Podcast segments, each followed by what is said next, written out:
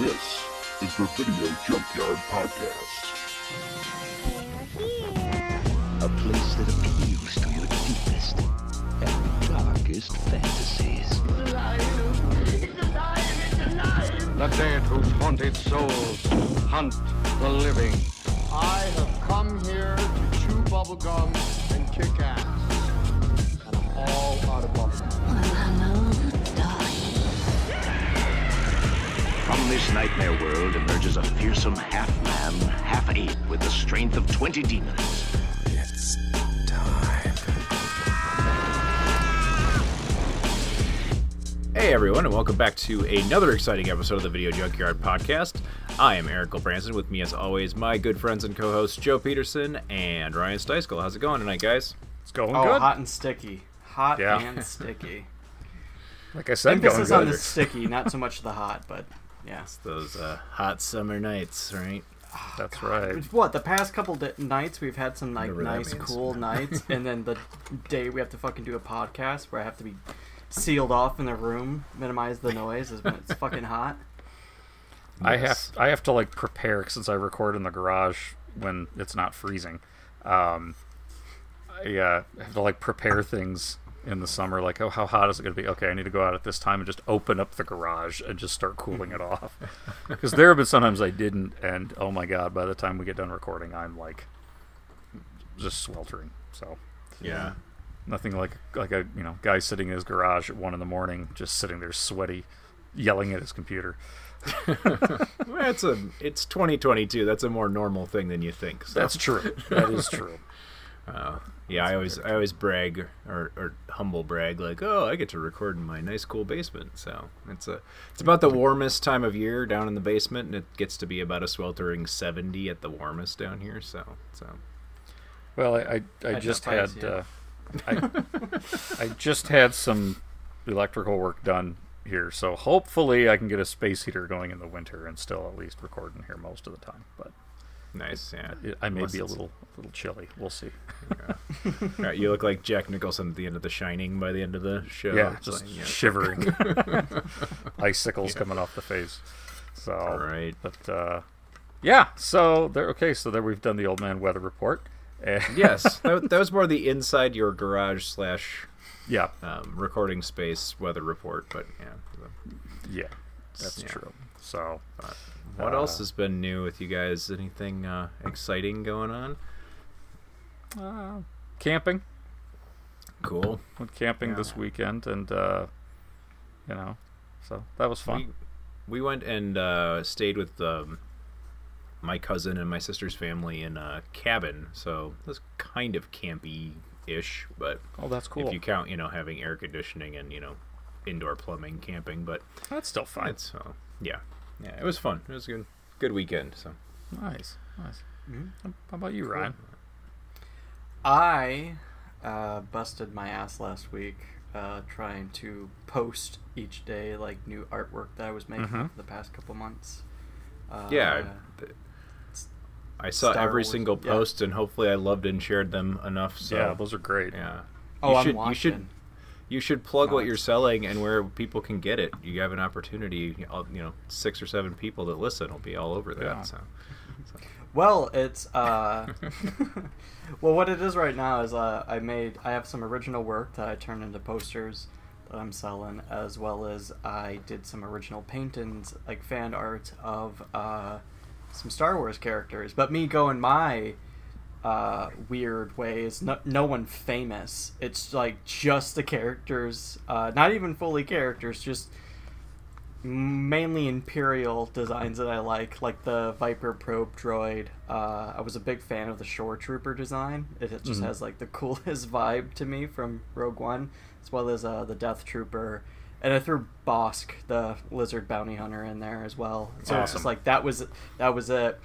And I don't know what was going on in my head. I mean, I like all of them a lot, but yeah. Yeah, I'm really proud of them. And it was like, oh, I'm gonna sell these. So this is like 8x10s. And I put them up at this local nerd bar near me called Binary, which they will be changing ownership and name probably later on in the fall. But I getting in what I can, what I know, who I know.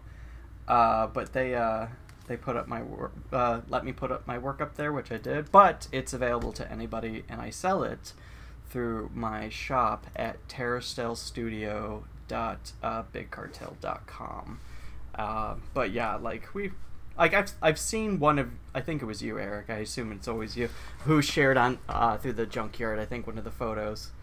Yes, with, yeah. I think the link is on there. I shared a couple to our story, I think, if that's, you know, if I'm doing that correctly. Stories come and go, so, but I'm pretty sure you shared like a post. We don't know. I shared a couple, one or two of them as well. Yeah, I try to do both when I can, because but it's cool work. I do what I can with it. It's legit. Fantastic. Everybody go out and good about it. Buy a couple of them, especially if you're a Star Wars geek like we are. So yeah. Because I'm definitely not making the posters for the Star Wars stuff, because I don't need that empire to come down on me. Not that I'm worried about that per se, but I didn't want to take any chances. I have weird luck. Yeah. Finally get recognized, and it's recognized through a cease and assist. Like, oh, okay, no, that's fine. The good thing about getting a C and D is that you know people are paying attention. So and the word choice of empire there is telling. Right. Yeah. Cool. I don't have a proper segue though to our film. Yeah. Good segue though. No, seriously, because it's someone got might art. Someone dragged my ass out to Bruges. Yeah, that's true. Art, take assassin, or bounty hunters. Yeah, and that, also that evil empire you're referring to is famous for fairy tales, and some say this is a fairy tale city that this film that we watched takes place in. That's very true as well. Yeah. Of course, that film is 2008's In Bruges. What is it you've done, Raymond? Murder, father. Why did you murder someone, Raymond? For money. Who did you murder for money, Raymond? You, father. After I killed them, I walked home to await instructions. Get to Bruges. Bruges. Where's that? It's in Belgium. For 2 weeks. In Bruges, in a room like this, with you? No way. Been to the top of the tower? Oh, guidebook says it's a must-see. Well, you ain't going up there. Why? It's all windy stairs. I'm not being funny. What exactly are you trying to say? They're a bunch of elephants. Mr. Blakely? Yes? You have a message. Number one, why aren't you in when I told you to be in? You better be in when I call again, or they'll be now to pay up. I'm telling you. He swears a lot, doesn't he? Let's go out. Go out where? The pub. Yes.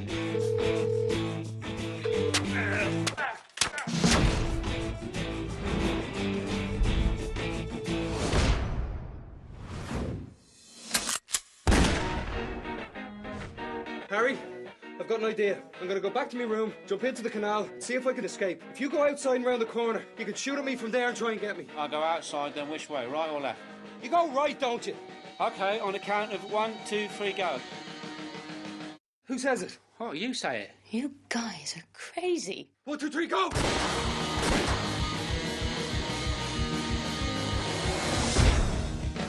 Ray, you're about the worst tourist in the whole world. If I'd grown up on a farm and was retarded, Bruges might impress me, but I didn't, so it doesn't. She ain't my girlfriend. She's a prostitute. Didn't know there were any prostitutes in Bruges. Just have to look in the right places. Brothels are good.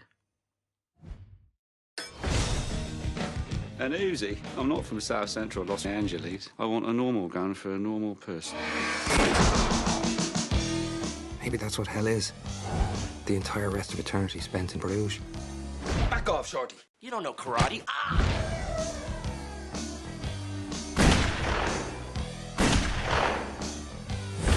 Ah! Directed by Martin McDonagh, starring, of course, Colin Farrell, Brendan Gleeson, Ralph Fiennes, and among others. It's a small enough cast. You think we would have the energy to finish it, but I don't blame you. Yeah. No, I just click. I do that thing where I clicked away from it, but I hear you. I was also trying to think and pronounce properly the name of a couple of the other actors in the movie. So let's try that again. Colin Farrell, Brendan Gleeson, Ralph Fiennes, Clemence Posey, Jordan Prentice, and Who's the guy? I'm gonna butcher it. I know him from other things. I think he was in. What's the?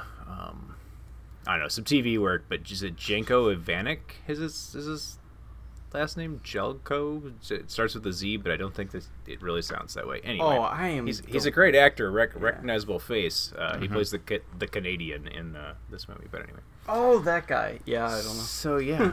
Not a very Canadian name. What is a Canadian name? Don't know, Ryan. Moving on.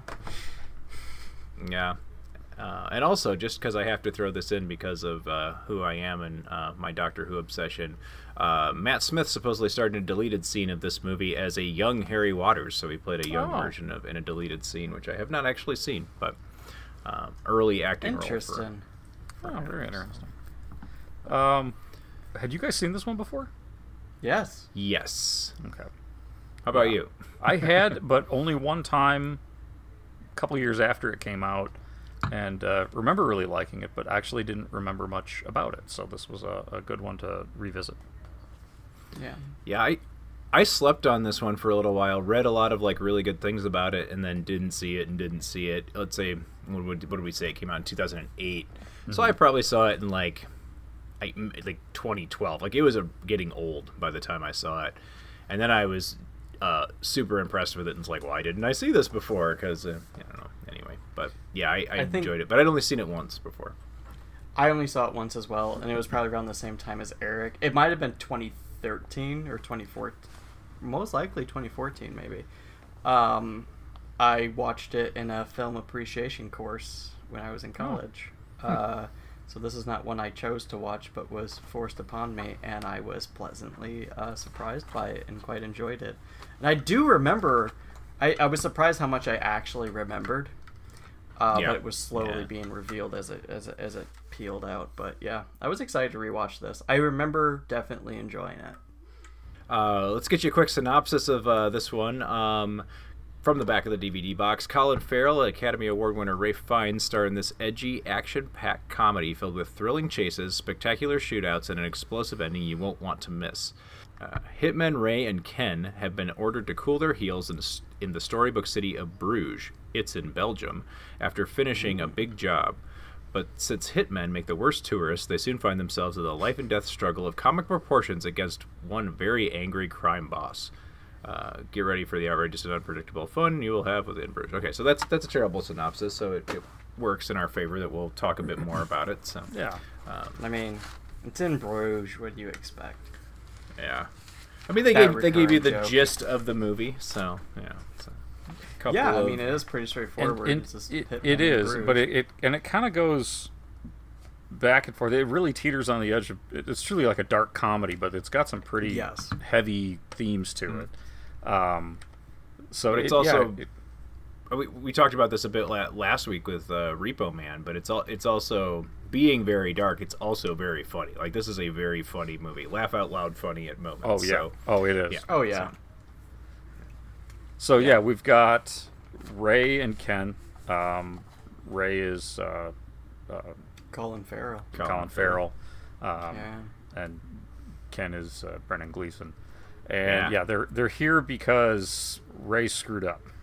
Big time, right? He was supposed to assassinate a priest, and he did, but he also accidentally kills a young boy in the church while doing so. Mm-hmm. And just because he unloaded a clip into the priest, and one of them went right through and hit the kid in the head. Yeah, so the crime boss, played by Ralph Fiennes. Doesn't like that very much. He has a soft spot for that kind of thing. So he's a crime boss with heart. It's an honor. Some honor kind thing. Of. I was gonna say honor. He doesn't have a whole lot of heart. I don't think that's a different thing. Yeah. But yeah, he sends him off here. And little does Ray know that Ken has actually been sent there to kill him. So yeah. That's where Ken gets the order about a quarter of the way into this movie. Sure. This plot unveils very nicely. It's a very well-written script. And I think it was nominated for Best Original Screenplay the year it came out. Mm-hmm. Well-deserved. I don't think it won it, but it should have, probably. I don't care what it was up against. It's a great script. But It's a pretty straightforward and good story, but it's also simple. What the main weight is intentionally is characters. Mm-hmm. Like you were saying, this unravels pretty slowly. Yes, we don't really know why they're there. Like, we just get them when they show up there. And it does unravel, but as it unravels, you just kind of get these personality quirks of each character, and you kind of see the faults and as well as like the lovable factors that really, so when the plot elements start to kick in one piece at a time, it really kind of makes you have to sit honestly in this gray area. And that's the entire movie, is this interest in gray area, both the dark and the light. Neither one of them, you don't know who wins. Right, metaphorically. Well, and you kind of have the situation where all throughout the film you have these three characters. Well, we'll say three because of Harry later in the film comes in. Yes. But you have these three characters that are certainly morally gray. If not, they're hitmen. So if not, gray's even pushing it. They're pretty morally questionable. But yet they spend a good amount of time in this film moralizing, and the characters themselves grow on you. So you get to like these people, like these characters you're spending time with, especially Ken. But I think even Ray, in his kind of just being a belligerent jerk at first, but then you start to understand a little bit more about him, and he becomes a little more likable character as well. So it kind of puts you as the viewer into this morally gray area as well, because you kind of start to and that really fits perfect with the theme of this, which is this kind of purgatory that they're in, right? Yeah. And that's a major theme throughout the film is purgatory, including, art references to Hieronymus Bosch. Yeah. And, heavily. Yeah. And also parts. Quite a lot of references to another classic film, Don't Look Now. Yeah. The Nicholas Roeg film. Yeah. Which, there's a ton of nods to that in this. Just that is not nearly as funny. So, that's really what I like too, is, as you were saying, Ryan, like the story unfolds and like you guys were saying, you start to like some of these characters a little bit more because you're learning more about them, but they're also processing things. They're really flawed, but they're processing, and that's kind of what you do in purgatory, right? Is your it's that in between. So it's really well crafted in that sense, especially. And especially with the kind of, you said, fairy tale type setting of this city, which is gorgeous. Like, I want to go there. Yeah, it's I think a lot of the things, it almost and such. Mm-hmm, yeah, it almost works as a a bit of a postcard from Bruges in a lot of ways, because it features I feel like you get a sense of kind of what the city's like, and they in the beginning, Ken goes through a whole long list of things, factoids about the city. It's the most well-preserved medieval city in Europe, and all of this stuff. And it's kind of like you're thinking by the end of it, like, ooh, like I think I'd like to go there someday. And then I'm sure you get 50% of your audience that are the Kens. Like, we all have that reaction, I think. And then you probably have the other 50% that are the the Rays that are like, fuck this, let's get to the. Get to the good stuff here. So again, that's a good example of how well this movie balances out. But the things in this, the way the cinematography in this movie, of when you're not getting the characters, it's the other character. Honestly, is the environment, is Bruges itself. Yeah. And it's interesting because Joe, you pointed out the purgatory as well. That there's no escape. Too, like literally, when jumping ahead here, right? When Ray was trying to get out of Bruges, he got thrown back into Bruges because of. But the thing that's so interesting, it's not out of nowhere. All these circumstances that happen within the city, like that's another cool thing about this narrative and how clever it was written, is that nothing goes to waste. Everything will eventually come back again. And that's partly because Bruges is a small city, I'm guessing, and hence the joke. It's kind of like a middle of nowhere kind of thing, or it could be a wonderful place, and that balancing. But the really good line that Ralph Fiennes has towards the end of it, like you kind of like oh, he's saying something about it being one of his favorite places, and he's like, why the fuck's it have to be in Belgium? And he's like, well, if it was somewhere great, then everybody would come here. Right. But it's in Belgium, so, you know, it's got this quaint little atmosphere. So, yeah, anyway, it's funny. If you fall into it, you just come back in. But, I mean, the whole thing is a circle. Again, the purgatory kind of elements, and, mm-hmm. There's some meta elements, because there's this, they're filming, of course, the movie In Bruges, yeah. But within the movie itself, there is a film going on in Bruges, and that's, again, not out of nowhere. It does come up throughout, and it does introduce some characters, move the plot along, and ultimately that's where it ends, and it's kind of fascinating. If you want to dive down into it, this movie does not beat you over the head with this. It is just here.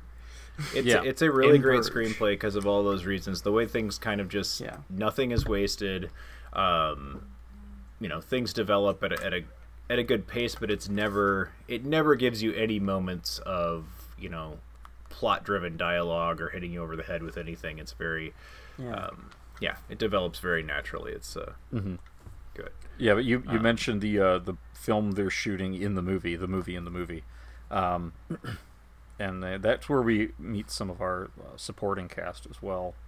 Chloe, who's the production assistant for the film. Drug dealer. And also a local drug dealer. Yeah. Mm-hmm. The set drug dealer, I think, specifically. Yeah, and she has connections to some of these crime syndicate members that are, Well, she also has a partner, Eric, who is like her person that she does stick-ups with, so she's obviously she's also a small-time criminal as well. Yeah, they rob being a drug tourists. Dealer, so yeah. Which was made. But then there's also Jimmy. Jimmy, the American actor, little person. They use the words midget and dwarf interchangeably a lot in this movie. They do, yeah. And mainly it's Ray, who is about as uncouth as anybody. So he insists on saying, although he gets it towards the end, as he has this redemption arc, and he even starts to call him a dwarf towards the end instead of Jimmy's played by Jordan Prentice, who's really good because he's excellent in this. When at first he's kind of a stuck-up actor, and then you find out he's a racist cokehead. Then he goes back to being kind of a humbled yet stuck-up actor. So I think that's again the complicated nature of everyone in this purgatory that is Bruges. Is not everyone has some terrible fucking elements, and other people have some fucking wonderful ones. When learning about Ken, you think he's so lovable, but later on when you start learning that they're hitmen. Just you gotta remember, he fucking straight out kills people. He seems very grandfatherly and wise and all these things, and you forget that murderer. I think the switch with Ken is Harry, played by Ralph. What is it again? Rafe. Yeah, Ralph Fiennes. Rafe is Rafe. How he prefers it to Ralph. Be pronounced. Rafe. I mean, it's whatever. It's Voldemort. It's Ralph on paper. That's fine. It's on Ralph. It's on. That's what it is. I read it, but it's Ralph. Anyways, Harry is actually a pretty good opposite to him, because you hear this man on the phone most of the movie, and he just sounds thoughtful but unpleasant, well-intentioned but way down to business first and foremost, and kind of potentially cruel. And very short-fused, which when they finally show him over the phone, and he just loses his shit when Ken tells him, I'm not killing Ray, and just slams it repeatedly, and the wife comes up, and my favorite fucking line, she's just like, it's a fucking inanimate object. You're a fucking inanimate object! But then later, I like that he apologizes for it. Yes, he tells his kids, hey, I'm going away. He seems like a nice father, and he does apologize to his wife, which is unexpected. He goes, I gotta go to Bruges. Like, fucking why? Where everybody, every time they mention Bruges to a character the first time, they're like, where the fuck is Bruges? It's always which I think kind of emulates most of the audience's reaction to what is this all about? I'm unfamiliar with this, so it's It's funny. But it's like it adds to this whole, it adds to the humor of everything. Like this balance and thing of the dark. It again, the darkness with the humor is this fascinating. It kind of really just leaves you in this interest and state, and it does it so well. But yeah, the humor. We should talk about that. Oh. Yeah, it's very dry. But I love it. It is. It's kind of really like The Office in a weird way for me. Yeah, it does this. There is almost, there's such an, well, the way it's shot is so intimate, it almost has that kind of, like you said, Office, that the fake documentary style to it. Not overtly, not this, but this isn't fake documentary shot. No, but yes, it has that, it gives you the same kind of feel. And the dialogue really pushes that. And it's just, there are different styles of humor in this as well. Obviously, and then the actor's delivery, but Gleeson, he usually has this kind of gruff, he's usually kind of the grouchy Irish guy. Mm-hmm. And which, think back to when we talked about him in Lake Placid, but in this one, especially kind of just going back to what you guys were saying about how everybody here has this bad aspect to them, and him, he seems grandfatherly, like you said, but he's still a killer. Notice we don't really see him do much rough shit though on screen. No. And so when he gets here, like, he's kind of, if we have all these characters in purgatory, he's the one who's kind of learning to accept and learning to let go, and to he's a little ahead of the curve. You almost get the sense that he's almost found his way out of whatever the purgatory is, but he's trying to bring Ray along with him is the reason he's exactly kind of why he is there. And it's neat to see Brendan Gleeson with his lines of especially comedic dialogue in this much more softer way than what we're used to seeing him on screen. Like I said, he's usually kind of growling at somebody, and in this, it's his insults are even a little bit, or his delivery, the jokes that are coming out of him, are a little bit different. For example, they're a little bit more subtle. Yeah, that's what it is. Thank you. The word was escaping me. When the large-bodied American family comes up and Ray just brutally insults him. What does he call them? Elephants, and then he kind of picks a fight with them and stuff. And then Ray tries to be subtle for about 3 seconds, and then just goes, "Oh well, you're throws it out the window." And then here comes Ken, who's just saying this like nice thing, like, "Oh, you want to be careful; it's a very narrow ledge." It's just the timing of it is great. But then later on, in the third act, like, because nothing's wasted, right? Nothing's wasted in the third act. Yeah. That's brought up again when Harry and Ken are trying to go up to the tower to. Yeah. Harry's gonna kill Ken. And the fucking attendants is like, no, it's closed. Earlier today, an American had a heart attack up the stairs. It's yep. So there was another thing I was going to add to that, but I can't remember now for the life of me. Oh no, it had to do with the dialogue.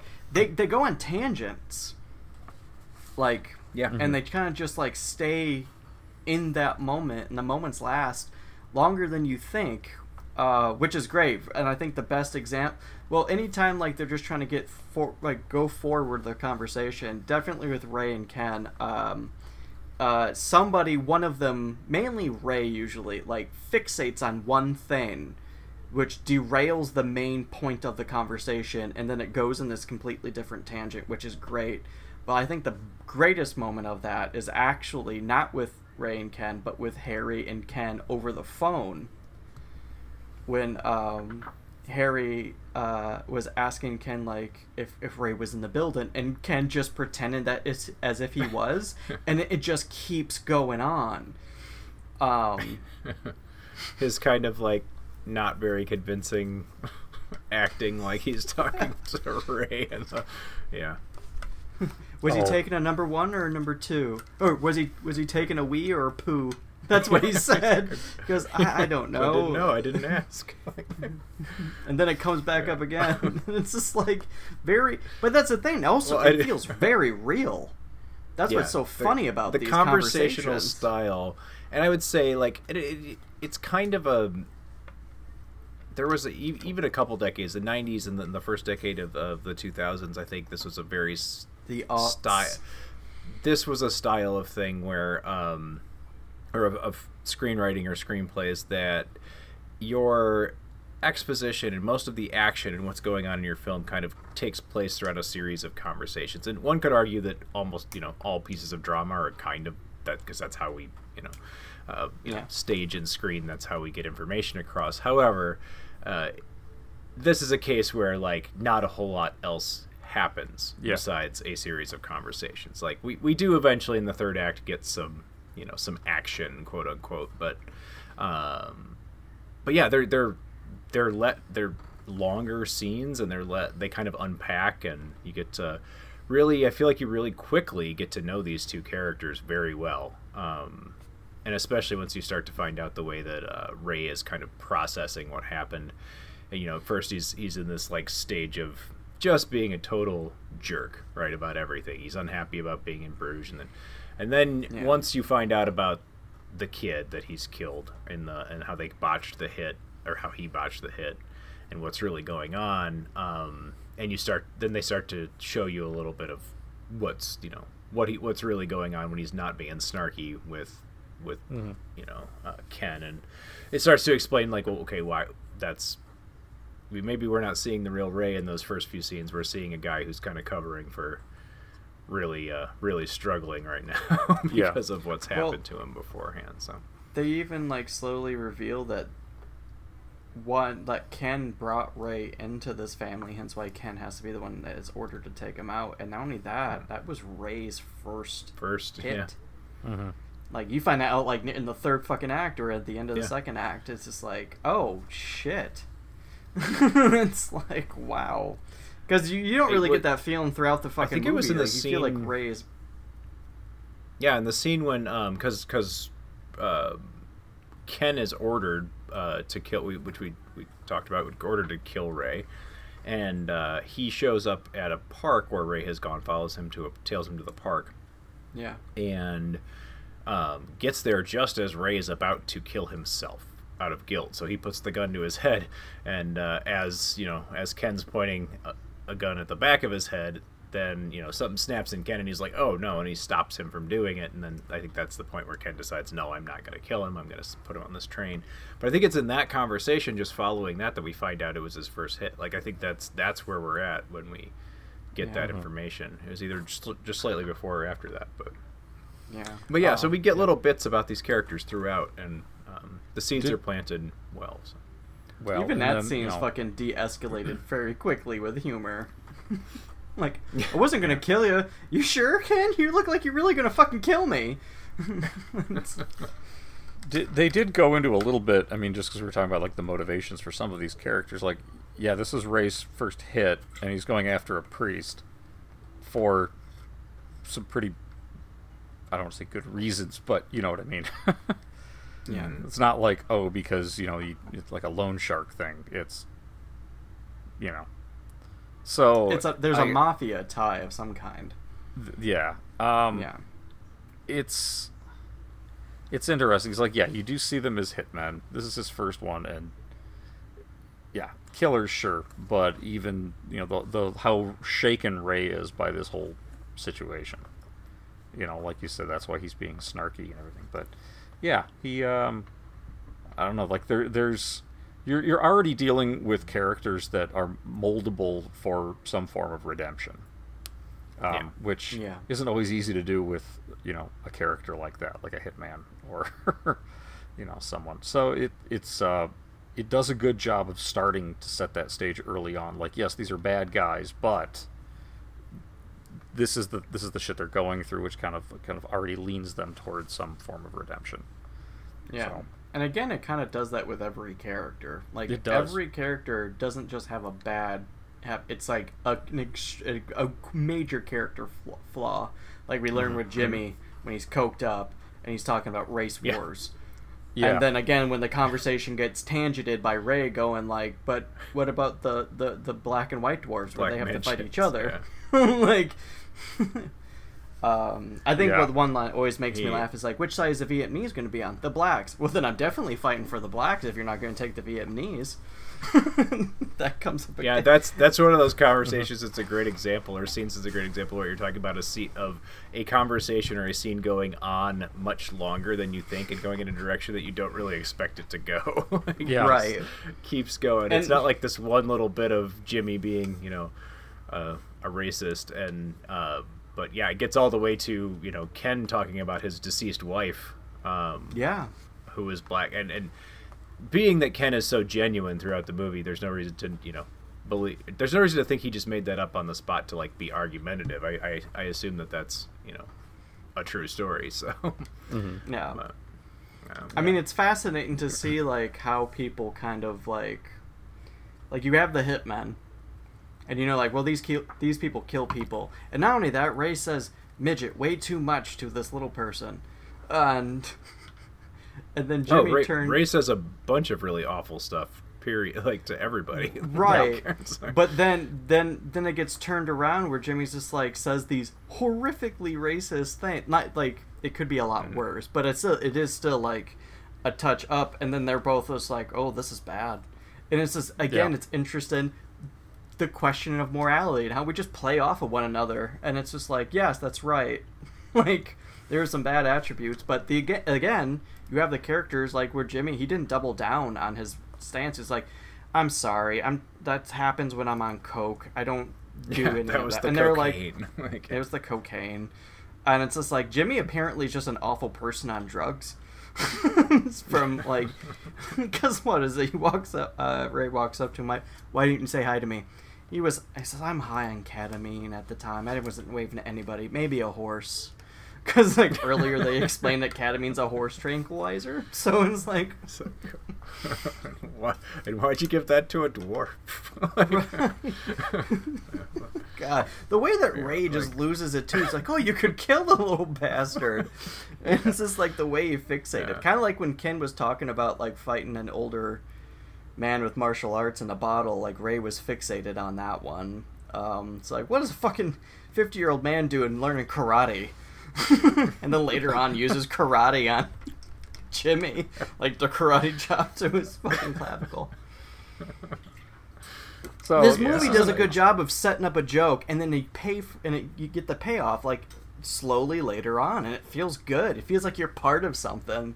Yeah, it also makes the whole thing feel really complete, well thought out. Yeah. Like screenplays that are like that are where there's just not a wasted moment. Everything's playing in somehow. Everything's interwoven, and it makes you feel like you're watching a smart movie or something, I don't know, but it all fits together and works very nicely, and it's not every screenplay, as as we know, that can pull that off. There's only one real unresolved thing, and that's the end of the movie, which is a very fascinating. It leaves you with a heavy weight. So you're the one who's meant to judge at the end. Yeah, and we should. Quickly talk, or not necessarily quickly, but before we get to the ending, and of course, I really talk about the third act when we finally get Harry. We talked a little bit about when we first see Harry in London with his family, but we get Harry to Bruges, and kind of the way that he becomes the third part of the trifecta of these hitmen, these moralizing kind of gray. Area hitman, because he's very much the same in that very in the words of Ken, he is a bit of a cunt for sure. There is I think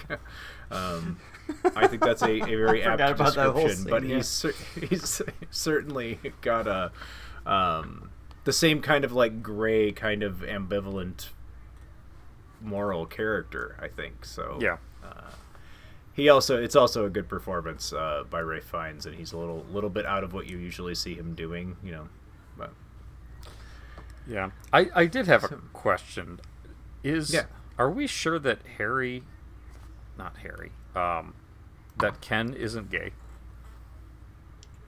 I mean, that was a joke made by. See, that's the thing. And so, I'm sorry, I'm behind what you guys were talking about, but it was just a thought I had then. I didn't want to interrupt. When we brought a thing about his wife, right? He tells that. Was he bullshitting? I don't know. It's just I can't tell, because there is the joke earlier on when he's like, "I'll have a gay beer for my gay friend," right? And then later on he says, "I'll have a gay beer" again. Yeah.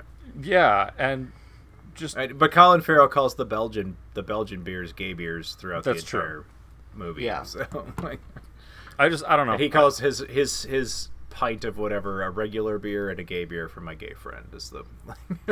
I will point out that Ken did have a wedding band. Okay. Yeah, and I don't know, like, that's the only mention you get of anything about him in that regard is that scene with Jimmy where it finally goes to that point and he's like, well, my wife, who is now deceased, was black and Ray even called out the man who did the kill, and like afterwards, like, they caught him. So I feel like it was a confirmed.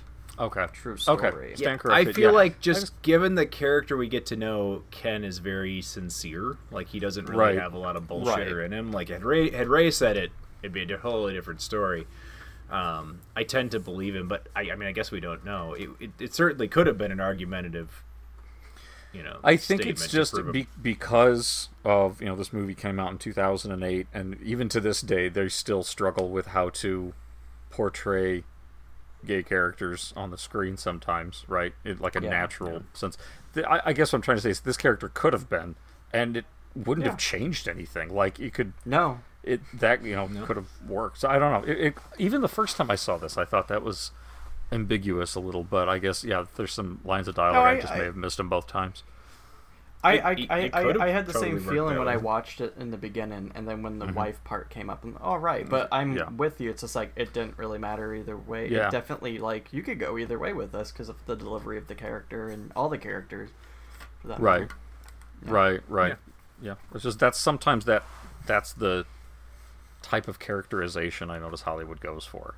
Is like, we're going to make the sensitive guy, gay. And so, I was just kind of curious if anybody else was slightly confused by that, but I guess not. Well, I chalk it up to Ray being very much Ray. Yeah. And his, vulgar, impatient and... I don't want to say volatile, because then there's Harry, but just impatient and kind of chaotic nature. Mm-hmm. I will admit that since I saw this for the first time, I have become like most, where I've become adapted to subtitles.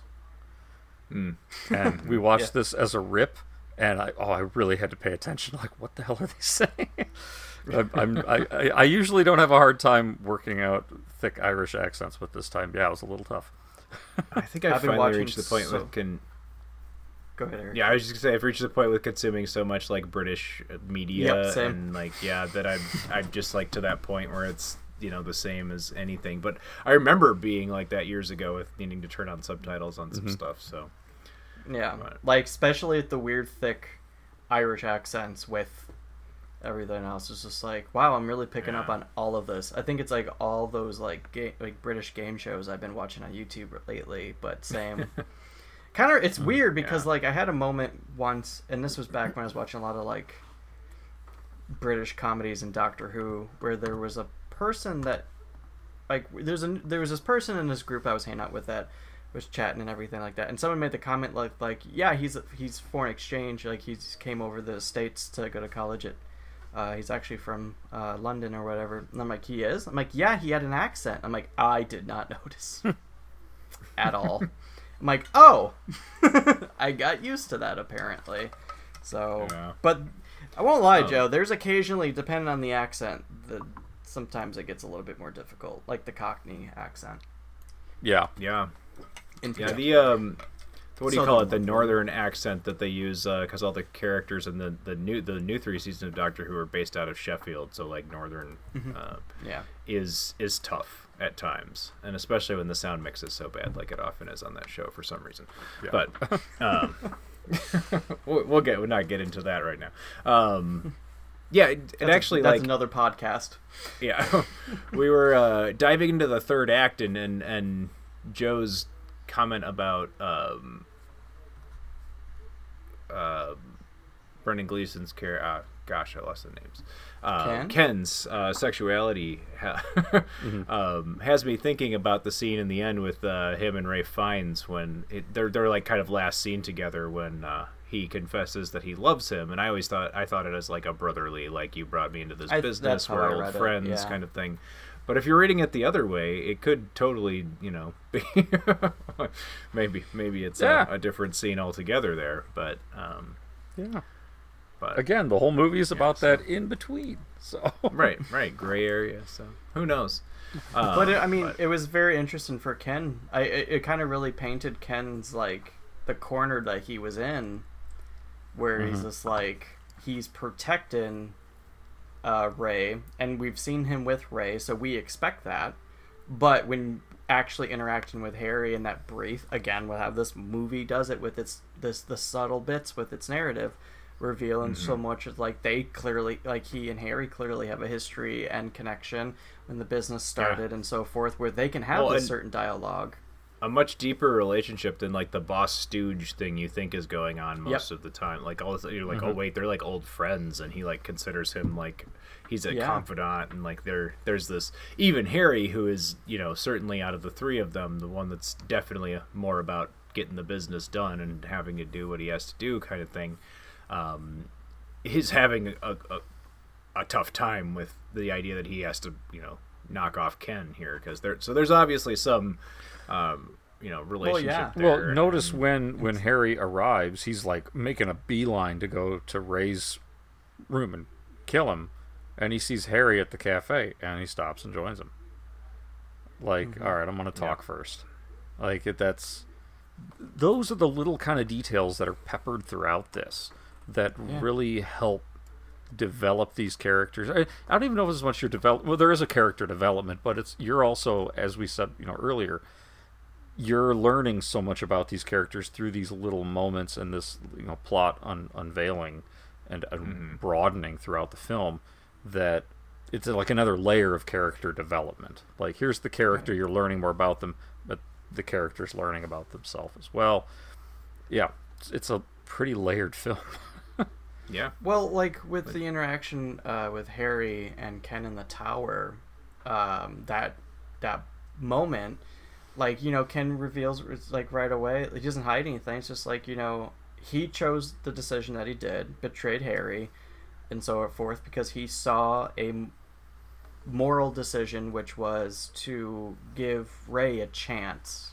Yeah. Not to go down the same pathway as the rest of them did. It's like, he got a taste of it. You know, if there's he's feeling bad, he has it. He should at least have a chance to be a better man, no matter like how terrible no matter how terrible the thing he's done is, that you can always make the choice to do better and, like, try to push that narrative.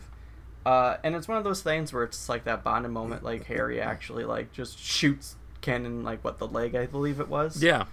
And then it just went down. Oh, you didn't think you were going up there to kill him, and decides, I'm going to shoot him in the legs. Which shows, like, Harry being a compassionate person. Yeah. Yeah.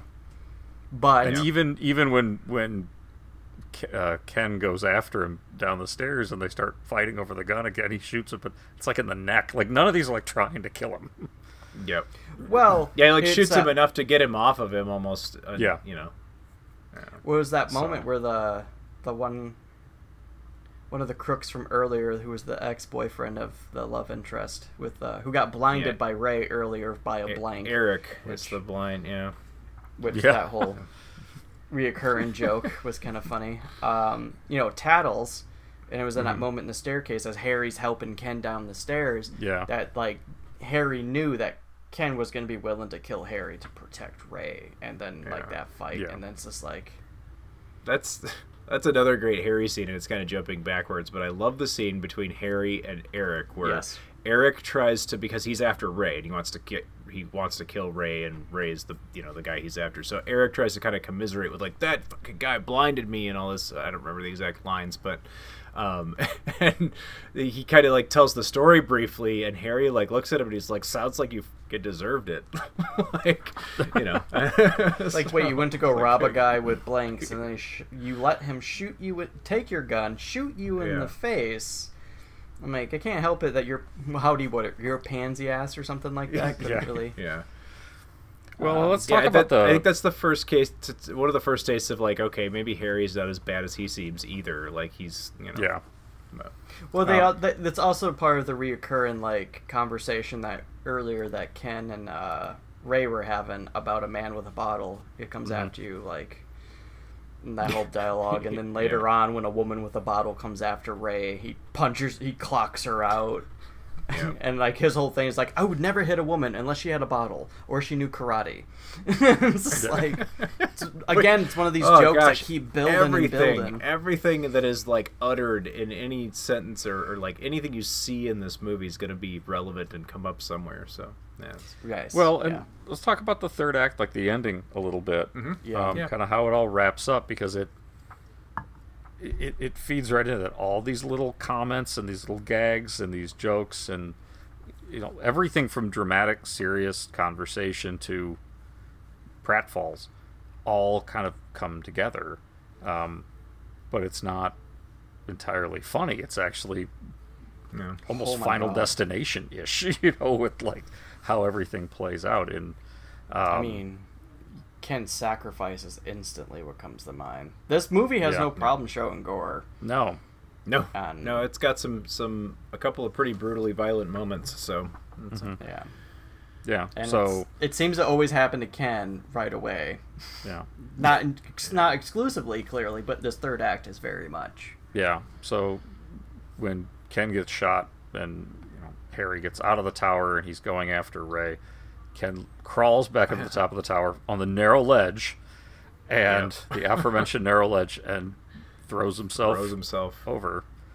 He sprinkles his pocket change down first, all the coins, because he's bitching about all the coins that he has in his pocket. We remember the scene at the tower earlier. Oh, right, I forgot about that. He sprinkles the coins down, obviously, to make sure he doesn't like fall on anyone and hurt them or something. So, again, Ken being like the big-hearted hitman there for So he throws himself off, and then to distract Harry, and essentially, I think it was to call attention to Ray. Yeah. That's what. I read it. Yeah, and then it was to get Ray's attention that he was in danger. Harry shoots Ray a bunch of times, but one shot goes astray and hits Jimmy. So it's a repeat.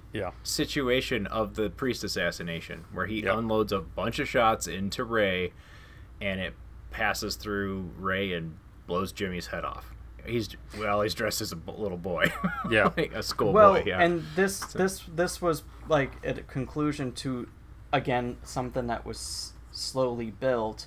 One, Harry being offered explosive rounds, dum-dums. Two, telling Ken like, hey, you know, Ray shot a boy. If that was me, I would have taken myself out on the spot, because you don't kill kids. You know, a strong moral character. Well, and I should say more so that that's his strong moral code.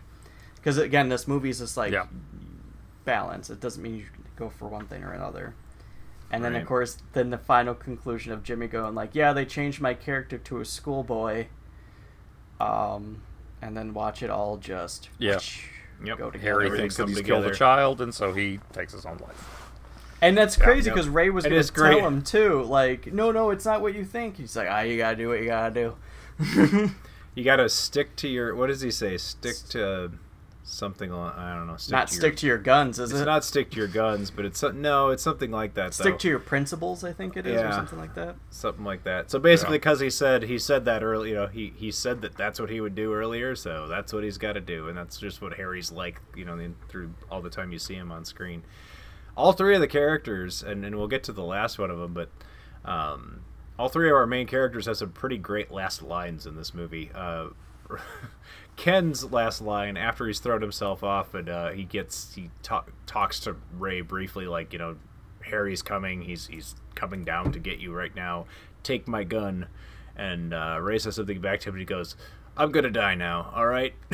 Just like, I'm gonna die now, yeah, something like that. Basically, so but it was very Ken. It's very much Ken in this delivery. And then Harry's, you got to stick to your convictions or whatever he says.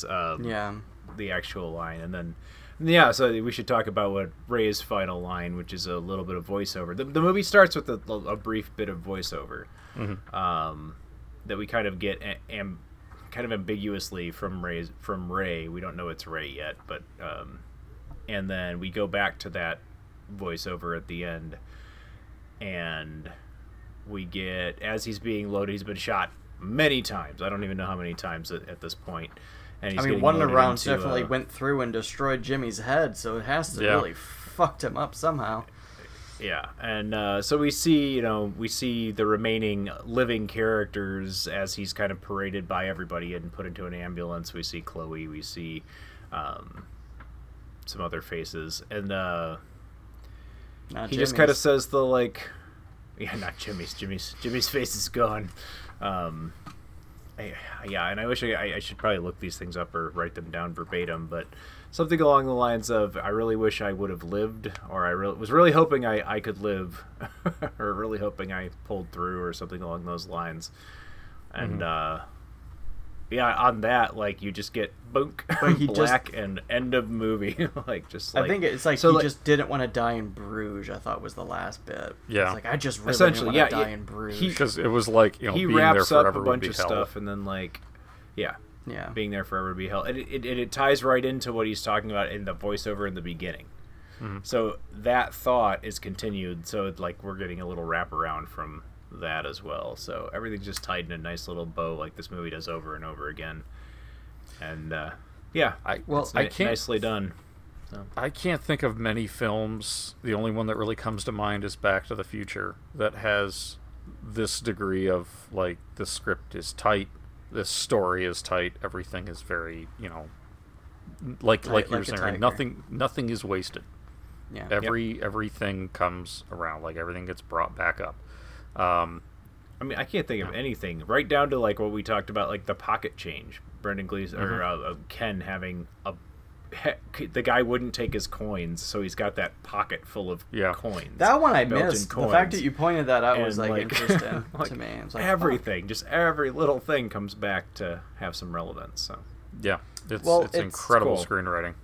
Well, the movie going back to what I brought up earlier, and then. Eric wisely stopped me, but now that we are at the end, like I said before. It's one of those things where it's it really leaves it up to you, the viewer, to judge what fate happens to Ray. After everything's said and done, do you feel like Ray deserves to live? Do you feel like Ray still deserves to die? Are you a Ken who thinks that people deserve second chances to be better people, or are you a Harry who is so rigid, there is no gray area, it's black and white, and you have to die, and automatic, you know what I mean? So I think that's why the ending is what it is, you don't get a satisfying conclusion, you get to choose it. That's the way I interpret it. Well, and also if we were looking at Bruges as a sort of purgatory, which is certainly not an if, because they very much paint that picture for us literally with the Hieronymus Bosch painting. The escape from purgatory is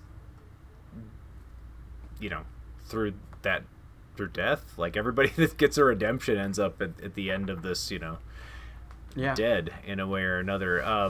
I read it as... The thing that you mentioned at the end was us, the viewers, hearing Ray's last confession.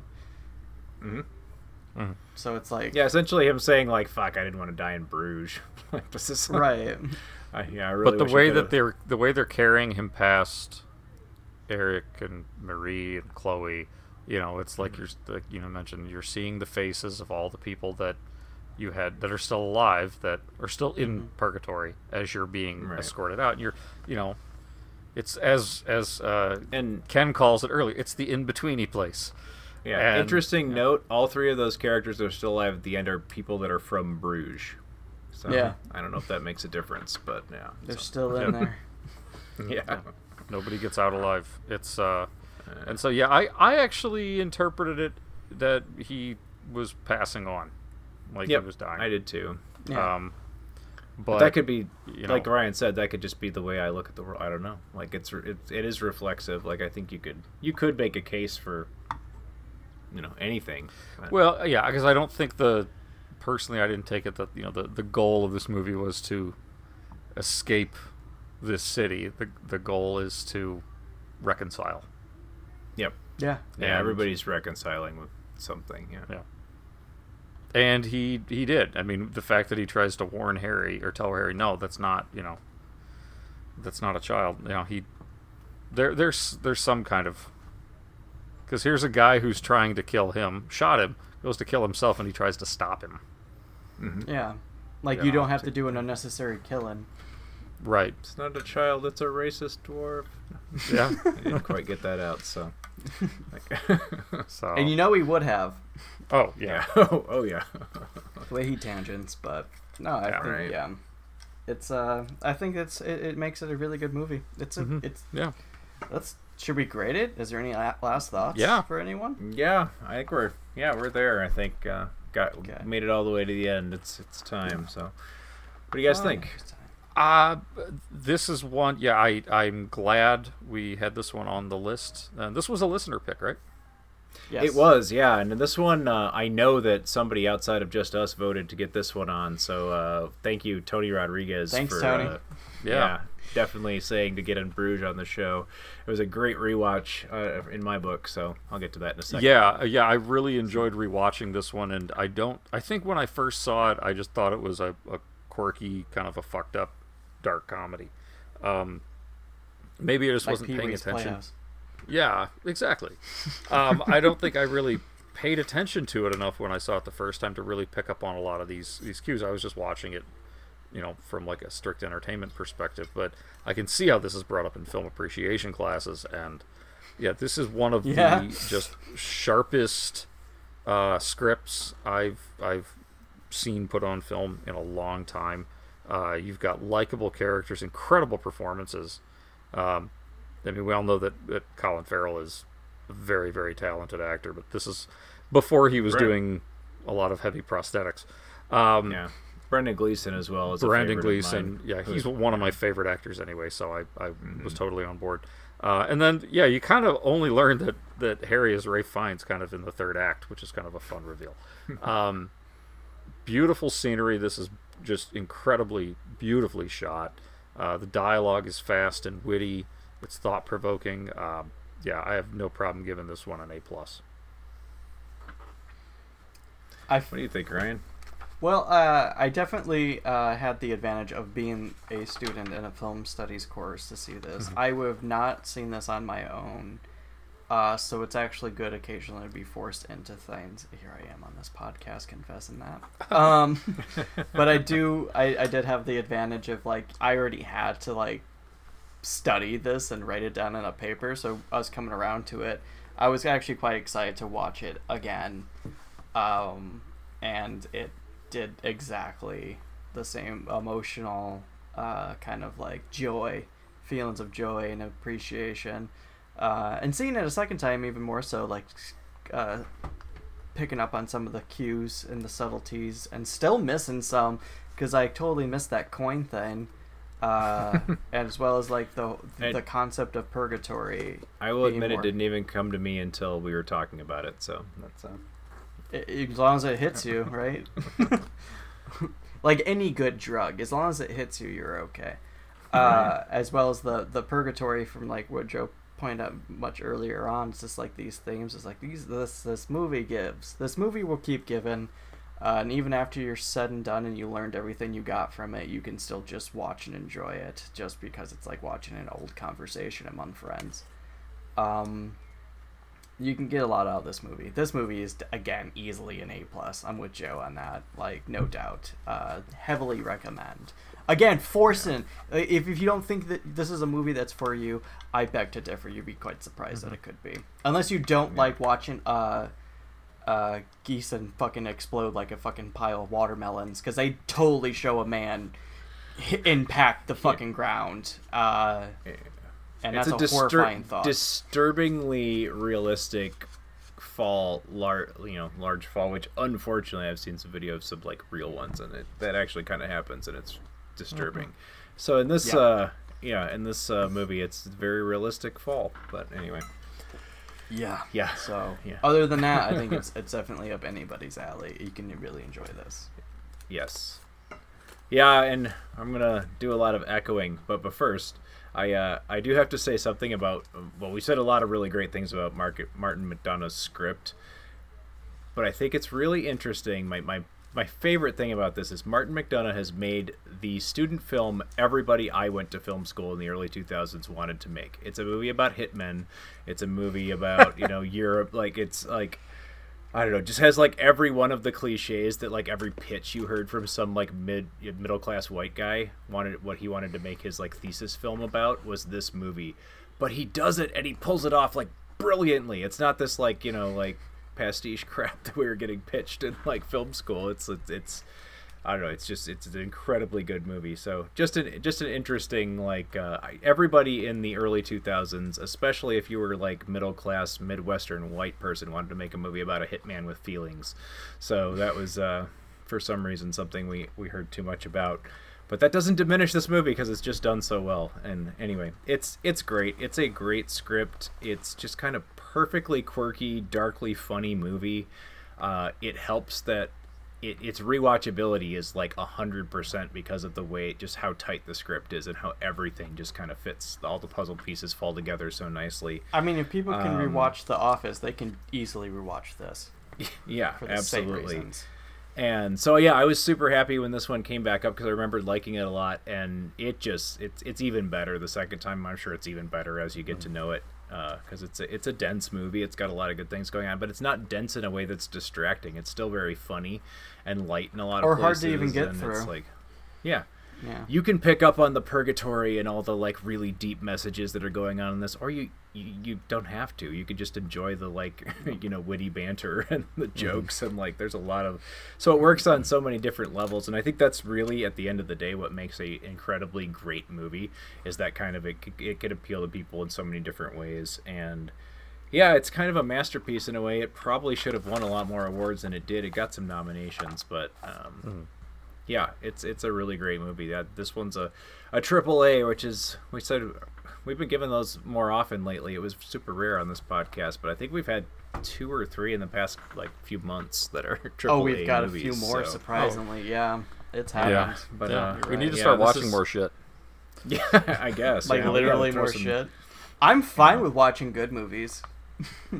I'm fine with watching with bad movies that are so bad. Yeah, I'm not complaining. But... Well, Joe, you must be on Atlantis if you're speaking of watching some shit. But anyway, that's not Atlantis. If you want to feel dry. This movie was definitely an A+, and it's not only a really great movie, it was probably one of the best of this decade. In my book, it's just it's that enjoyable, easily. It's that well put together, and I think this is a movie that's I'll be watching this one again. Demonstrate cinema in general. Yeah. This is a good movie that just go down in history with cinema. Highly recommended. Yes. Especially if you're an early, aspiring film student. I think for damn sure. Yeah, especially if your aspiration is screenwriting, check this out because this is about as tight a script as you're ever gonna see.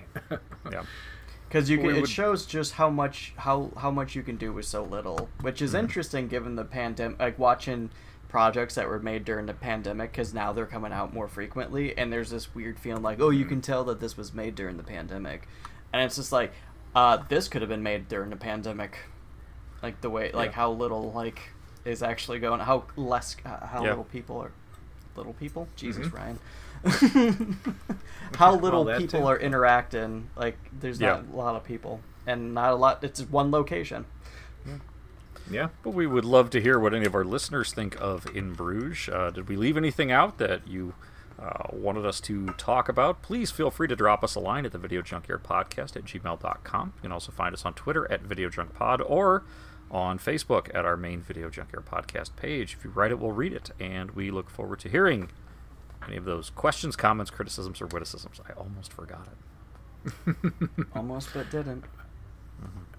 If you like what you hear, we do have a Patreon page, and we would appreciate your support for the podcast. There's a couple of different tiers of membership, and both come with exclusive perks, and yeah, head over to patreon.com/videojunkyardpodcast and check that out. As always, I want to thank our Patreon family. Thank you, Scott Stewart and Tony Rodriguez, who picked our movie this evening, for being members of our Patreon family. And we'd like to grow the family. Head over to Patreon and check that out. See if you're interested in making a small donation to the show. If not, no big deal. I'm just happy you're here and listening to the podcast. And coming up in the next couple of weeks, we have... I think that was the final of our audience picks. Next week, we're going to move on to something new, and we're going to be watching Dogma. I was going to say, we're moving from purgatory to straight-up Dogma. Yeah, Dogma, and followed by another Kevin Smith movie, Chasing Amy. And then we're going to be checking out The Convent, which is one that Joe has brought to my attention that I was not familiar with. I'm looking forward to checking that one out, so... Look at that shit-eating grin. Mm-hmm. Yeah, and then definitely keep your audience picks coming in. I'm thinking since we're doing this like kind of three-tiered picking system that we need, since we do one every week, we probably need a fourth pick, and maybe we'll throw some audience picks in on that fourth week. Instead of doing a month of them like we have been the past couple of years, maybe throwing one in every few weeks or every once a month would be cool. So anything you think would be a good fit for Video Junkyard Podcast, reach out to us at the aforementioned places, and we'd love to get your favorite forgotten movie on the podcast. So. We want to thank you once again for listening, and if you've enjoyed, please feel free to share around. And until next time, this is the Video Junkyard Podcast. I'm Joe Peterson. I'm Eric Branson. And I'm Ryan Seiskel. It's an inanimate fucking object. You're an inanimate fucking object!